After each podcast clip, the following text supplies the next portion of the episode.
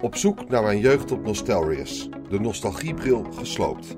Geschreven door Thijs Kaagman voor Laatscherm.nl. Ingesproken door Arjan Lindeboom. Vanaf de lancering in 2004 tot aan de derde uitbreiding in 2010 heeft mijn World of Warcraft abonnement slechts sporadisch stilgestaan. Jarenlang verdedigde ik Azeroth tegen tal van demonen en draken. Ik ging dagen rond in Goldshire, verhandelde duizenden kruiden en mineralen op de Auction House in Orgrimmar en verzamelde honderden wapens. En dat mis ik. Ik mis niet zozeer het spelen van World of Warcraft. Dat heb ik tot nu toe met alle uitbreidingen. Er zijn er inmiddels zes, minimaal een paar weken na iedere lancering gedaan. Maar dat gevoel dat het vroeger was, dat mis ik. Dat onbeschrijfelijke gevoel dat je kreeg als je het inlogscherm van World of Warcraft opstartte, je personage uitkoos en die mythische wereld betrad. Het samenwerken met vrienden, zowel uit het echte leven als van wie ik enkel hun in-game personage kende. En het overwinnen van knettermoeilijke uitdagingen in de 10, 25 of 40 man raids. En het niet precies weten wat er achter de volgende heuvel lag. Dat mis ik. Daarin ben ik niet de enige. De online community rond de zogeheten private servers, gratis toegankelijke servers waarop oude versies van de game draaien, is de laatste jaren enorm opgebloeid. Vorig jaar haalde één server zelfs het internationale game nieuws. Nostalrius was waarschijnlijk de populairste in zijn soort, maar werd desondanks, of misschien wel daardoor, door Blizzard gesommeerd alle werkzaamheden te staken. Honderdduizenden spelers die verlangden naar het World of Warcraft van vroeger verloren hun nieuwe thuis. Totdat een andere private server, genaamd Elysium, onlangs alle gegevens terughaalde. Zij herstelde de Nostalrius servers in hun oude glorie, inclusief alle personages die spelers destijds hadden gemaakt. In mijn zoektocht naar dat gevoel van vroeger besloot ik onlangs ook een account aan te maken op Elysium. Registreren en downloaden is simpel zat en afhankelijk van je downloadsnelheid kan je binnen een uur aan de slag. Ik maakte een Orc Hunter en begon aan mijn reis door Durtar.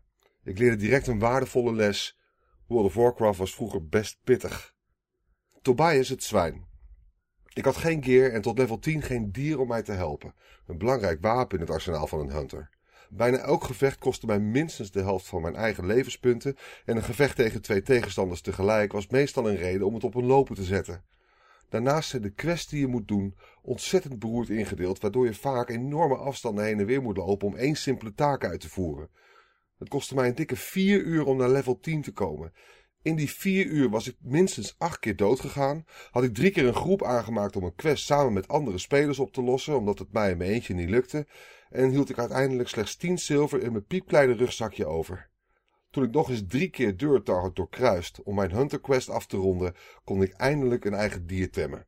Ik koos een zwijn, noemde hem Tobias en dacht dat al mijn problemen toen opgelost waren. Een hunter in het oude WoW moet zijn dier echter tevreden houden met voedsel en dus vat Tobias door mijn volledige proviantvoorraad heen. Hij was echter nog steeds niet tevreden en ging er te pas en te onpas vandoor om meer vijanden aan te vallen, wanneer ik zelf al op het randje van de dood balanceerde. Nog eens een dikke anderhalf uur later was ik slechts één level opgeschoten.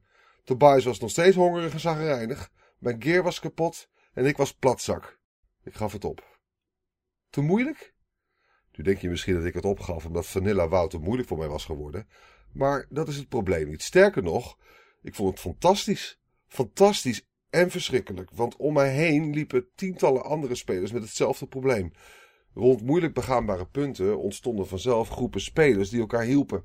Een level 60 mates kwam zijn level 8 vriend helpen met de troll Zelazane en dan gaf ons allemaal wat eten en drinken. Ik speelde in die vier uur in totaal samen met meer dan tien verschillende spelers, waarvan één mij direct uitnodigde voor zijn guild. In de nieuwe uitbreiding op de officiële servers speelde ik van level 100 tot 110 samen met precies niemand. Nee, het was iets anders dat mij deed besluiten te stoppen. Een knagend gevoel in mijn achterhoofd dat er al zat vanaf de eerste quest die mijn ork inleverde in de Valley of Trials. Waarom doe ik dit? Ja, om dat gevoel terug te krijgen van toen. Die uren die ik in Goldshire doorbracht met Kruimeldief de Paladin en Mizuti de Druid. Die talloze keren dat ik Mr. Smite, you there, check out that noise, heb horen roepen in de Dead Mines. De frustrerende keren dat ik verdwaald was in Lower Blackrock Spire of de kronkelende gangen van de Wailing Caverns. Ik realiseerde mij dat niks dat meer terug kan brengen. Natuurlijk, al die content is er nog op Nostalrius. Maar mijn vrienden van toen zijn er niet meer. En ik ben er ook niet meer. Althans, niet de versie van mezelf die ik toen was. Ik was 15 of 16, zat op de middelbare school in Lisse of all places en later op de Hogeschool van Amsterdam. En mijn leven bestond verder uit een beetje werken, uitgaan, sporten, een vriendinnetje en World of Warcraft. Ik had een redelijk strak schema voor mezelf welke uur ik daarvoor indeelde en dat werkte. Ik haalde tijdens uitbreiding Wrath of the Lich King de propenduizen van mijn HBO in één jaar, terwijl ik tussendoor mijn guild hielp aan hun eerste Ulduar clear.